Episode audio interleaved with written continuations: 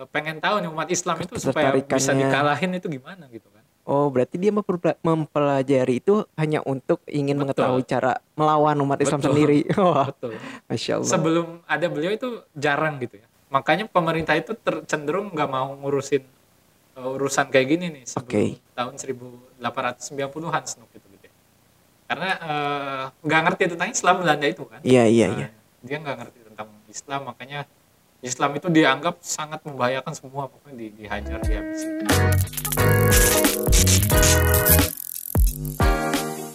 Assalamualaikum warahmatullahi wabarakatuh, sahabat sinergi. Kembali lagi di Sinergi Podcast. Eh, saya Irfan Ajandi. Tentunya saya kali ini akan eh, menjadi ya, mem- memandu di Sinergi Podcast episode kali ini.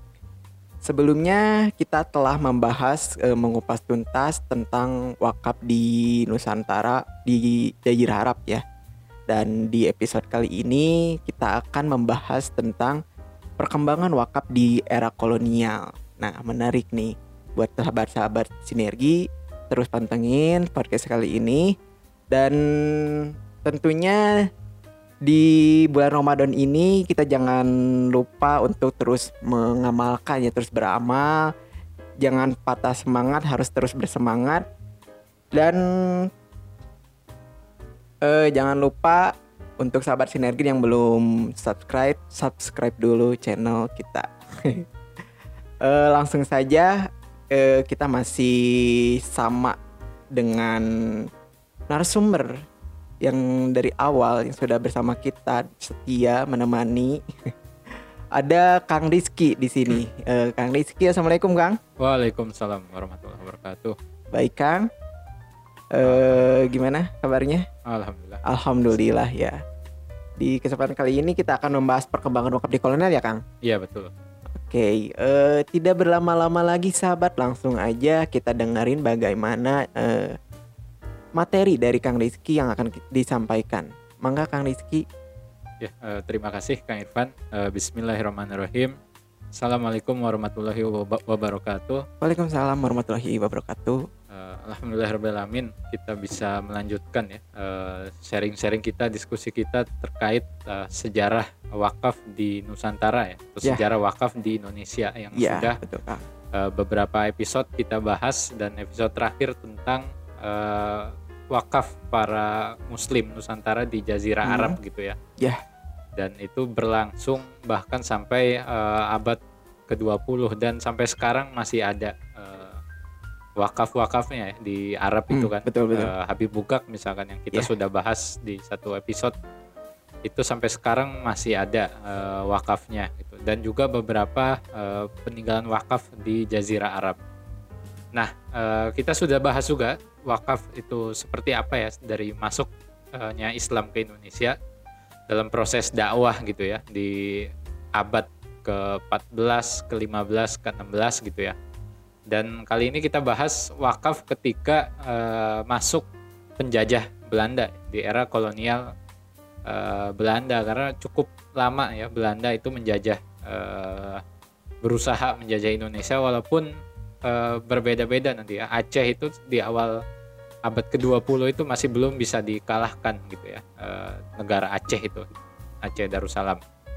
Nah eh, wakaf di era kolonial gitu ya eh, yang kita tahu kan sudah berjalan ya. Wakaf itu sudah lama kan ada wakaf eh, masjid nanti ada ada musola nanti ada pesantren ya. Eh, pesantren salah satunya munculnya pesantren pun gitu ya muncul karena eh, penjajahan Belanda gitu ya. Jadi pesantren itu eh, disebutkan ya oleh para sejarawan salah satunya kenapa misalkan eh, muncul pesantren di daerah pelosok-pelosok misalkan di hutan gitu ya Ya. di pinggir gunung. Karena untuk persiapan ya santri-santrinya melawan eh, pemerintahan eh, kolonial Belanda gitu ya untuk perjuangan. Makanya di bukunya eh, misalkan Rick Clef ya di sejarah Indonesia modern terus dalam laporan di eh, arsip nasional misalkan eh, dalam gerakan eh, radikal disebutkan di awal abad ke-19 dan 20 itu para pemimpin perlawanan itu ulama dan santri. Nah, eh, ulama santri inilah yang memimpin eh, perlawanan terhadap penjajahan Belanda termasuk Pangeran Diponegoro nanti yang sangat terkenal di Jawa itu ya terus Tuanku Imam Bonjol di Sumatera lalu di eh, Sulawesi juga terdapat eh, perlawanan di Kalimantan ya. Ada Syekh eh, Arsyad dan dan sebagainya. Para para eh, ulama itu ya eh, di daerah-daerah itu melakukan eh, perlawanan terhadap pemerintah kolonial Belanda. Dan basisnya itu dari eh, pesantren gitu kan. Oh, jadi seperti itu gitu pesantren tuh zaman eh, waktu itu dibentuk juga eh, untuk melawan juga ya. jadi pesantren itu kan awalnya kan masjid gitu ya Iya. Eh, masjid itu ada kiai gitu untuk mendidik gitu ya dan masjid itu kan basisnya wakaf tadi ya kita sudah bahas Oke. tuh Hmm. lalu pesantren pun sama gitu ya nah ketika perang itu terjadi gitu ya dan eh, apa beberapa itu dikalahkan gitu ya beberapa eh, perlawanan dipatahkan nah umat Islam tidak menyerah dia ke pinggir akhirnya kan dan membentuk Oke, pesantren oke. juga gitu untuk Iya. melakukan perlawanan jadi pesantren itu selain fungsi pendidikan juga fungsi eh, perlawanan terhadap eh, pemerintah kolonial Belanda gitu. jadi Oh, dan itu pun basisnya kan wakaf gitu ya pesantren itu gitu ya Eh, kita tahu banyak pesantren tercatat sampai sekarang itu Iya. wakaf gitu ya. jadi Hmm. eh, di sana gitu ya eh, wakaf itu hadir gitu ya untuk eh, salah satunya menjadi basis gitu ya bagaimana eh, pemerintah eh, kolonial Belanda itu yang menzolimi rakyat Indonesia Iya. itu eh, dilawan gitu. nah eh, wakaf pesantren masjid itu berkembang gitu ya Eh, dan eh, terdapat perlawanan gitu ya maka eh, Belanda itu masuk kan ke Indonesia lewat VOC ya lewat eh, company dia itu eh, perusahaan dagang Iya, betul. eh, milik eh, orang Belanda gitu ya yang masuk ke Indonesia awalnya tahun 1610-an ya eh, dan nanti 1619 mungkin baru eh, merebut eh, Jayakarta dan diganti menjadi Batavia gitu ya. Nah, itu di sana terdapat perlawanan nanti dari Sultan Agung dari Mataram itu mengirimkan pasukan gitu ya. Ada namanya kalau di penguasa di Tatar Jawa Barat itu namanya Dipati Ukur gitu ya. Nah, itu Hmm. eh, menyerang eh, VOC di Batavia di bawah pem- pemerintahan eh, Sultan Agung dari Mataram. Jadi ini perlawanan ini terus berlanjut gitu ya. Eh, nanti VOC eh, runtuh itu menjelang tahun 1800 gitu ya. Nah begitu runtuh itu di di Eropa itu terjadi perubahan besar gitu ya.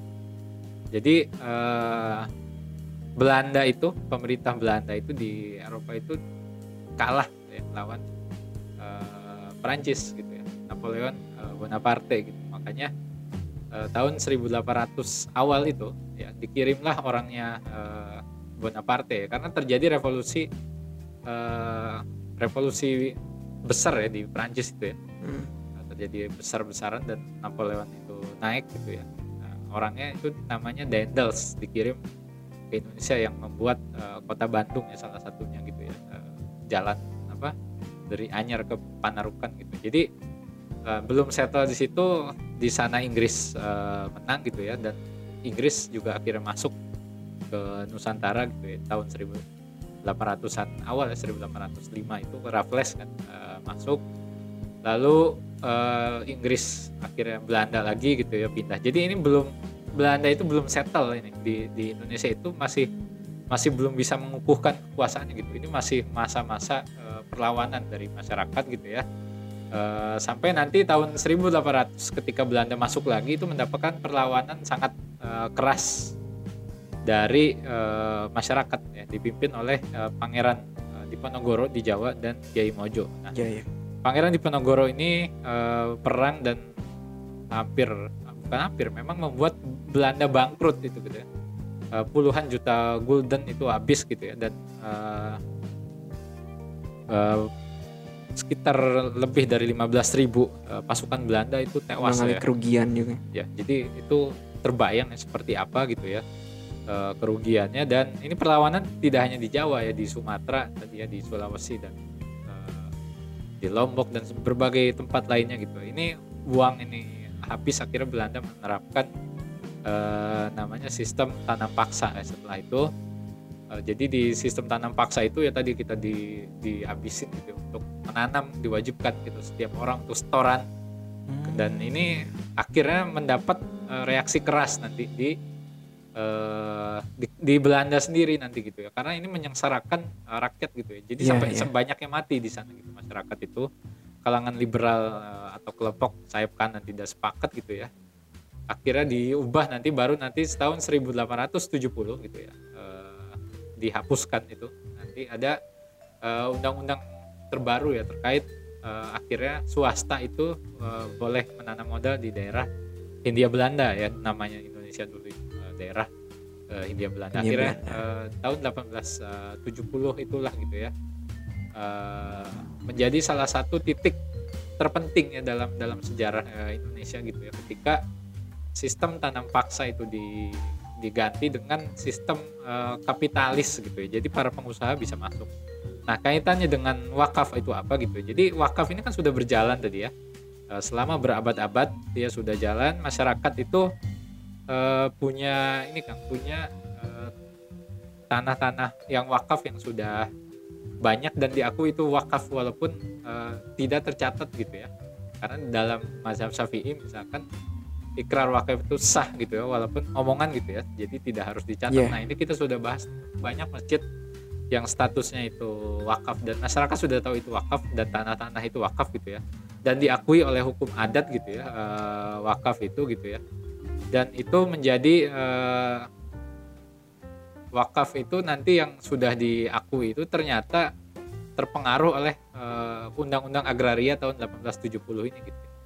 Eh, domain Verklaring namanya disebutkan dalam buku eh, wakaf dari masa ke masa di Indonesia yang ditulis eh, Kiai Khalil Nafis gitu ya bahwa tahun 1870 itu ada namanya eh, agraris wet itu ya undang-undang agraria gitu ya Eh, dan itu memperbolehkan para pengusaha Eropa itu masuk ke Indonesia waktu itu gitu ya besar-besaran untuk melakukan bisnis. Karena tadi sistem tanam paksa itu eh, dikritik dan tidak menghasilkan keuntungan karena banyak orang yang mati gitu ya jadi mereka pengen dapat duit banyak itu dari negara jajahan akhirnya Yeah. dimasukkan investor tuh gitu ya dari dari asing Oke.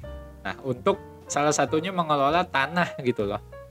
Nah, eh, asas domain verklaring ini pada hakikatnya memberikan pengakuan hak milik eh, atas tanah seseorang gitu ya. Tapi tanah-tanah yang tidak digarap dan tidak bisa dibuktikan kepemilikannya gitu ya adalah diambil menjadi tanah pemerintah kolonial gitu salah satu. Jadi termasuk tanah wakaf ini nanti yang banyak tadi itu gitu ya. eh, seperti itu gitu. Jadi tanah tanah wakaf pun eh, bermasalah. Nah, ini eh, pemerintah kolonial, kebijakan kolonial seperti ini gitu ya yang eh, akhirnya mengakuisisi tanah wakaf itu tidak hanya di Indonesia gitu ya.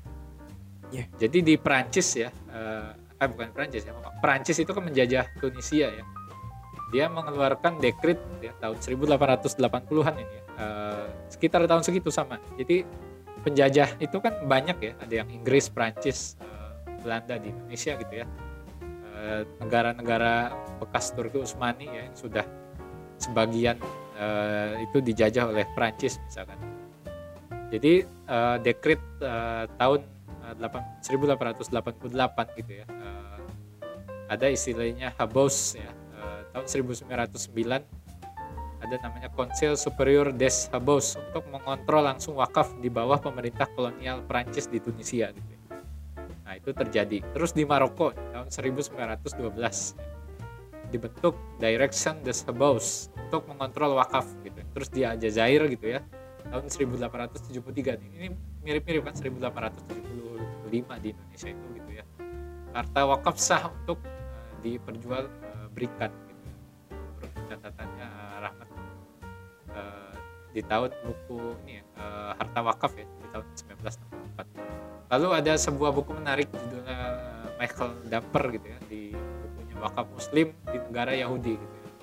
Nah ini pun eh, negara eh, apa Turki Utsmani kan Palestina sekarang itu kan dijajah Yahudi. Nah itu kan banyak harta wakaf gitu ya tanah wakaf di sana. Nah lalu eh, diterbitkan undang-undang eh, absentee property law gitu ya. Dengan undang-undang ini 80% dari total area ini gitu ya eh, akhirnya jatuh ke tangan Israel. Gitu. Itu dengan eh, penjajahan termasuk tadi di eh, kolonial seperti itu. Gitu. Jadi itu masalah uh, yang terjadi gitu ya uh, di Indonesia tanah-tanah ini yang yang menurut uh, hukum adat itu diakui ya uh, sebagai wakaf gitu ya. Uh, itu pun sebagian gitu ya. Itu akhirnya kalau tidak bisa dibuktikan itu wakaf bisa diambil gitu ya. Hmm. uh, seperti itu gitu ya. Nah ini yang mendapat uh, penolakan gitu ya dari dari umat Islam gitu ya. Seperti itu. Jadi uh, terkait tanah wakaf. Lalu uh, setelah itu kan pengusaha masuk. Nah itu pengusaha itu yang bisa uh, mengelola Mengambil. tanah itu gitu ya. Hmm. jadi uh, ini menarik gitu. Jadi pengusaha ini masuk di kota-kota uh, baru gitu ya. Jadi tahun pasca tahun 1870 itu uh, jadi perubahan besar-besaran di masyarakat uh, di Indonesia. Karena orang Eropa itu datang tuh banyak ya banyak banget okay, gitu okay. ya dan itu para arsitek terus kontraktor semua datang uh, ke Indonesia. Kota yang baru saat itu dibangun itu Bandung gitu ya. Nah Bandung itu mayoritasnya orang Eropa di utara gitu ya. Uh, di catatan uh, tahun 1950-an gitu ya. Eh 1905 gitu ya. Uh, itu mayoritas uh, penduduk ya lebih dari 70% itu di Bandung itu gitu ya di daerah Dago itu orang Eropa gitu loh. Nah, artinya ini terus di Malang ya Thomas Karsten dan Eh, kota-kota lainnya gitu ini terdapat uh, kesenjangan uh, sosial di antara masyarakat dengan uh, penduduk Eropa. Dan salah satunya tanah tadi yang uh, dipakai. Makanya pabrik-pabrik terus kota-kota uh, gitu ya. Dan ini perlu kalau mau di riset ini uh, sangat menarik sebetulnya gitu ya. Jadi di tahun uh, 35 gitu ya uh, jadi 12% itu di di Bandung itu penduduk Eropa. 10% itu Cina. Jadi cukup cukup banyak gitu ya. Nah eh, persentase ini eh, dari tadi ya 12% eh, Eropa itu mereka menguasai 52% tanah gitu ya. ini catatannya Haryoto Kunto ya di, di Bandung gitu ya di bukunya tentang Bandung gitu jadi 52% tanah diperuntukkan untuk orang Eropa tadi ya dengan undang-undang agraria ini tadi ya diboleh dikelola orang Eropa okay. gitu ya terus uh, eh, 8% untuk Cina gitu ya uh, seperti itu gitu. Jadi masyarakat pribumi itu sisanya gitu. Bahkan di bawah orang Eropa yang 12% gitu. Nah uh, itulah yang yang terjadi gitu ya. Dan uh, wakaf akhirnya salah satunya mungkin menjadi itu juga gitu ya. Menjadi tanah yang diperuntukkan untuk bisnis akhirnya gitu ya. Nah kita nggak tahu nih apakah kalau mau di riset menarik misalkan apakah tanah di kota Jogja di kota Bandung tadinya wakaf sekarang ternyata nah, iya, iya. hotel ini gitu. Benar-benar. Nah itu itu itu itu yang perlu didalami gitu ya. E, seperti itu lalu nanti e, wakaf ini diatur akhirnya gitu ya. Nah, e, pasca 1870 juga Indonesia itu e, kedatangan seorang orientalis uh, Belanda ya yang bernama uh, Snook uh, Snok uh, Hurgonj gitu ya. Beliau adalah uh, sebagai penasehat kantor urusan pribumi dan Arab ya. Kantor for uh, Inlandse Zaken Zaken gitu ya. Jadi beliau penasehat utama karena apa? Karena ini selama ratusan tahun tadi tidak bisa dikalahkan umat Islam sampai akhirnya didatangkan uh, Snok ini untuk mengalahkan perang Aceh salah satunya gitu ya. Nah, menurut uh, Snok Pugrons ini siapa gitu ya. Uh, inilah uh, think tank di balik uh, penerapan uh, politik dan Islam di uh, Hindia Belanda gitu ya. Atau menurut uh, Street Bring ya, uh, ini jika bakal nanti uh, departemen agama lah gitu ya. Ini kantor ini dikepelai Snok. Nah, Snok ini ngasih nasihat ke Belanda salah satunya nanti uh, apa ngurus urusan wakaf gitu ya. Iya, iya. Pasca uh, eh, 1875 ini baru settle nih Belanda ini. Sebelumnya banyak perang gitu kan. Baru setelah ini Belanda baru bisa ngurus urusan wakaf secara resmi nanti gitu ya. Karena sebelumnya tadi masih belum bisa tuh, masih masih banyak peperangan uh, dan sebagainya gitu ya. Nah, uh, dia posisinya advisor ya si Snok ini dia banyak memberikan bukunya berbelasan jilid tuh ada tentang nasihat uh, tentang haji gitu ya nah dia menyimpulkan gini nih, Islam itu dibagi tiga sama dia pertama yang urusan ibadah gitu ya itu tidak usah diotak-atik nih gitu ya. Oke. jadi biarin sholat aja gitu Hmm. ya. Nanti ada yang kedua urusan sosial. Nah ini ini harus diawasi gitu ya. Salah satunya nanti ini eh, wakaf gitu ya. satu lagi politik. Nah kalau politik sudah harus eh, ditekan gitu ya. Makanya dia mengatur nanti ada rekomendasi-rekomendasi terkait eh, haji dan sebagainya gitu ya. Nah eh, Snok Hugrons ini mengusulkan gitu ya terkait regulasi wakaf. Karena wakaf ini langsung bersentuhan dengan umat dan urusan sosial gitu. Eh, dan dia juga eh, diterima oleh masyarakat ya. Eh, menurut Terhar itu wakaf itu dia kedudukan hukumnya itu di bawah hukum adat gitu ya. Jadi itu diakui ya wakaf itu seperti itu. Nah karena ini wakaf ini apa ya menjadi sistem sosial dan ini juga mungkin dianggap harus diawasi ya oleh eh, pemerintah kolonial. Maka eh, disebutkan Prof eh, Amelia di sini bahwa eh, wakaf ini ya di zaman itu kolonial diatur dan diawasi pemerintah eh, secara ketat. Karena ini hukum eh, agraria tadi gitu ya. Seperti itu. Berdasarkan eh, kasus waktu itu Snowpogrons gitu ya. Eh, melihat eh, bahwa eh, wakaf ini gitu ya eh, harus diawasi gitu oleh seorang kodi gitu. Dan di kodi di Hindia Belanda itu karena bukan negara Islam nggak ada gitu. Maka Snok mengusulkan eh, bahwa wakaf itu diawasi pejabat Eropa bu- bukan oleh kiai atau pemulung. Nah itu eh, disebutkan seperti itu gitu. Jadi wakaf itu menurut Snok Pogrons itu diusulkan gitu ya. Nah ini di ditemukan di buku nasihat-nasihat uh, Snok Pogrons gitu ya. Di jilid 5 halaman 195 gitu. Jadi wakaf itu kalau bisa diawasi betul-betul oleh orang Eropa langsung Hmm, gitu betul ya. betul. seperti itu. Karena ini ini urusannya besar wakaf itu. Iya. Eh, bisa tadi ya perlawanan untuk eh, dana dan apa dana pendukung. Eh, perlawanan dan sebagainya gitu. Eh, seperti itu gitu. Maka di tahun 1905 ini baru dikeluarkan dikeluarkanlah kebijakan eh, tentang wakaf dalam surat edaran sekretaris gubernur gitu ya Eh, dalam by uh, Biblet ya nomor 6996 ya. Uh, Talk of the Haufan Muhammadin se uh, Bedehuizen gitu ya. Jadi kepala daerah uh, di wilayah uh, Jawa dan Madura bupati itu dia harus melakukan uh, pendaftaran gitu ya, terhadap aset-aset Yang uh, diwakafkan ya? wakaf gitu ya. Termasuk yang mau wakaf harus tercatat gitu ya. Oke oke. dan setiap uh, bupati wajib memberikan uh, surat keterangan tentang uh, wakaf-wakaf itu gitu ya. Nah berarti eh, sudah mulai ter inilah ya Ya, eh, data-datanya sudah mulai ada gitu. Betul. Nah, ini ada plus minus nih gitu. ya.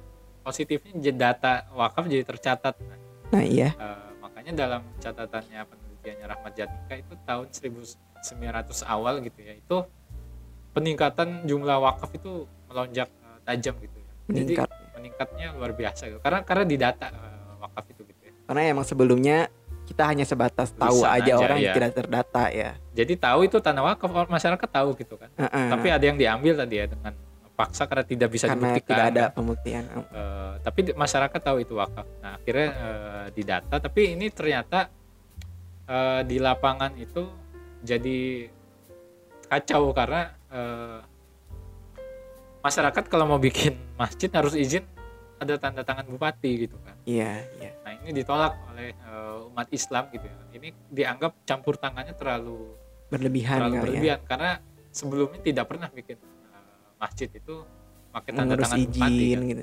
Nah, bupati sendiri kan dipilih oleh uh, pemerintah kolonial Belanda. Mm-mm. Makanya uh, umat Islam ini uh, akhirnya uh, protes nih banyak yang protes dan nanti ternyata baru direvisi baru tahun uh, 1931 ya Oke.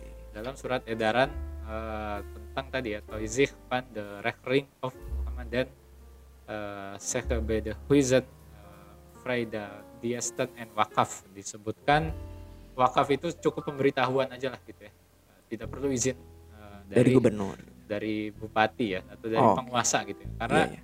Uh, ngapain bikin masjid kok harus izin-izin dari uh, penguasa waktu itu gitu ya? Dan ini kan penguasanya penguasa kafir kan? Umat Islam Belanda itu gitu eh, tidak mau gitu diatur-atur gitu ya. Iya iya Nah, se- betul sebelum ada Snokogrons tadi gitu.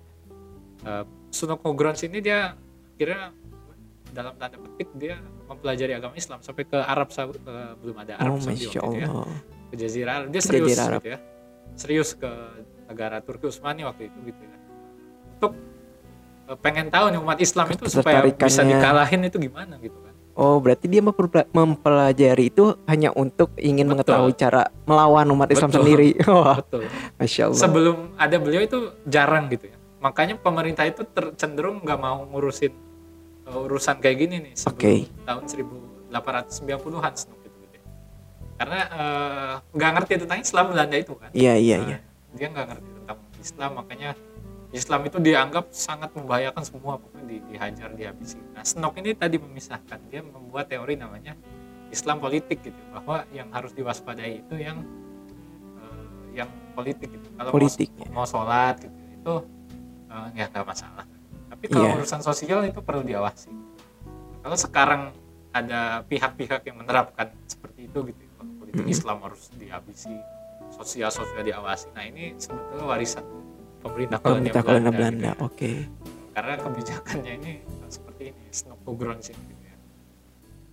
Nah eh, tadi gitu ya sampai akhirnya muncullah kebijakan kebijakan terkait ini. Karena mulai Snok itu dia eh, tadi ya, belajar Islam dia dalam apa disebutkan kontroversial nih apakah dia masuk Islam beneran apa pura-pura doang kan. Iya iya betul betul. bisa masuk ke Mekah gitu di sana gitu ya. Jadi seorang orientalis gitu. Makanya keluar kebijakan-kebijakan itu gitu ya Eh, akhirnya tahun 31 itu eh, direvisi tapi tetap ditolak ya karena kan ini kan wakaf itu urusan terserah wakif lah gitu kan iya nggak perlu semua Campur itu, tangan eh, campur dari- pemerintah Belanda gitu Hmm. kan kalau kalau ulama atau kiai mereka oke gitu karena umat Islam tapi ini kan pemerintah Belanda gitu bukan Iya, pemerintah iya, Islam. betul, betul. mereka sangat eh, menolaknya gitu Anti campur, lah ya. campur tangan ini dan diprotes maka nanti Belanda ngeluarin lagi eh, surat tahun 34 gitu ya Eh, surat edaran ini eh, menyebutkan bahwa eh, masyarakat itu boleh lah gitu eh, mengajukan Membangun. eh, wakaf dan bupati eh, apa tidak mau itu ya terlibat iya memberikan izin atau apa gitu ya dipertegas gitu ya terus Oke. disusul surat uh, by Bled 1935 ya. Uh, van der Ring Muhammadanse Bedehuizen and Wakafs gitu ya. Jadi dituliskan di di, di catatan itu ya peraturan edaran uh, sekretaris gubernur jenderal uh, apa India Belanda itu bahwa uh, prosedur wakaf ini gitu ya eh, dijelaskan kenapa sih harus diberitahukan kepada bupati gitu ya. Eh, supaya eh, wakaf itu terdaftar gitu jadi Iya. eh, pemerintah itu maksudnya itu gitu ya mereka nggak mau terang-terangan kayak dulu gitu ya misalkan harus izin harus apa sekarang dikasih alasannya eh, supaya eh, dia itu terdaftar lah gitu ya. iya Jadi, iya itu untuk kemaslahatan bahwa nanti eh, harta itu ya eh, adalah uh, wakaf gitu Mm-mm. seperti itu. Jadi tidak bisa diklaim seperti sebelum-sebelumnya Oke. misalkan wakaf malah diambil hak milik dan sebagainya gitu. Jadi uh, seperti itu dan tidak lama setelah itu kan uh, Indonesia merdeka. Jadi iya iya uh, itulah uh, perjalanan uh, bagaimana uh, wakaf uh, di era kolonial gitu dari dari mulai uh, tidak diatur terus diatur mendapatkan protes akhirnya direvisi direvisi dan juga akhirnya uh, uh, alasannya sampai sekarang gitu ya wakaf uh, perlulah uh, di didata gitu ya didaftarkan supaya nanti ketika ada masalah-masalah nih misalkan seperti uh, tadi ya hak kepemilikan lah terus ada sengketa wakaf itu punya dasar dengan adanya uh, apa uh, catatan-catatan data-data yang Jadi- telah terdaftar tadi jadi ada ada plus minus sebetulnya. Iya, iya. Salah satunya uh, minusnya itu ya ini karena ini bukan pemerintahan Hmm, rakyat kita ya, mm-mm. pemerintahan Pemerintah orang, Belanda orang lain masyarakat susah menerima tuh iya betul bahwa uh, umat Islam sebetulnya mungkin kalau seperti sekarang bisa menerima kan gitu kan ada undang-undang wakaf dan Iya. sebagainya karena ini pemerintahan merdeka kita sendiri gitu. Iya, Tapi betul. ini uh, masyarakat karena ini di bawah pemerintahan Belanda maka resistensinya sangat kuat ketika eh, zakat wakaf itu mau diatur oleh diatur pemerintah. oleh orang yang orang belum luar gitu mengetahui juga apa itu wakaf kan. zakat Betul. ya Nah, makanya mendapat eh, penolakan cukup keras dari masyarakat oke mungkin itu podcast kita kali ini. Terima kasih. Assalamualaikum warahmatullahi wabarakatuh. Waalaikumsalam warahmatullahi wabarakatuh. Masya Allah sahabat, eh, barusan kita sudah mendengarkan bagaimana penjelasannya atau sharing dari Kang Rizky tentang bagaimana masuknya eh, para kolonial Belanda di awal di awal kemerdekaan Indonesia sampai terjadinya perlawanan-perlawanan masyarakat Indonesia terhadap kebijakan-kebijakan kebijakan Belanda tersebut. Dari mulai eh yang awalnya wakaf itu hanya sebatas orang tahu dan belum ada datanya, belum terdata sampai eh, dibentuklah suatu kebijakan yang eh, di mana wakaf itu lebih terdata lagi lah, terorganisasi lagi lah. Nah, mungkin eh, cukup sekian di episode kali ini, sahabat sinergi. Semoga eh, apa yang telah di eh, disampaikan tadi semoga bermanfaat untuk para sahabat semua ya. Eh kita bertem- bertemu berjumpa lagi di episode selanjutnya insya Allah kita akan membahas bagaimana perkembangan wakaf di era kemerdekaan. Nah eh, untuk itu jangan lupa subscribe channel ini untuk terus mengetahui bagaimana info atau sel- eh, video-video selanjutnya di Sinergi Podcast. Eh, saya Irfan Azandi undur diri. Assalamualaikum warahmatullahi wabarakatuh.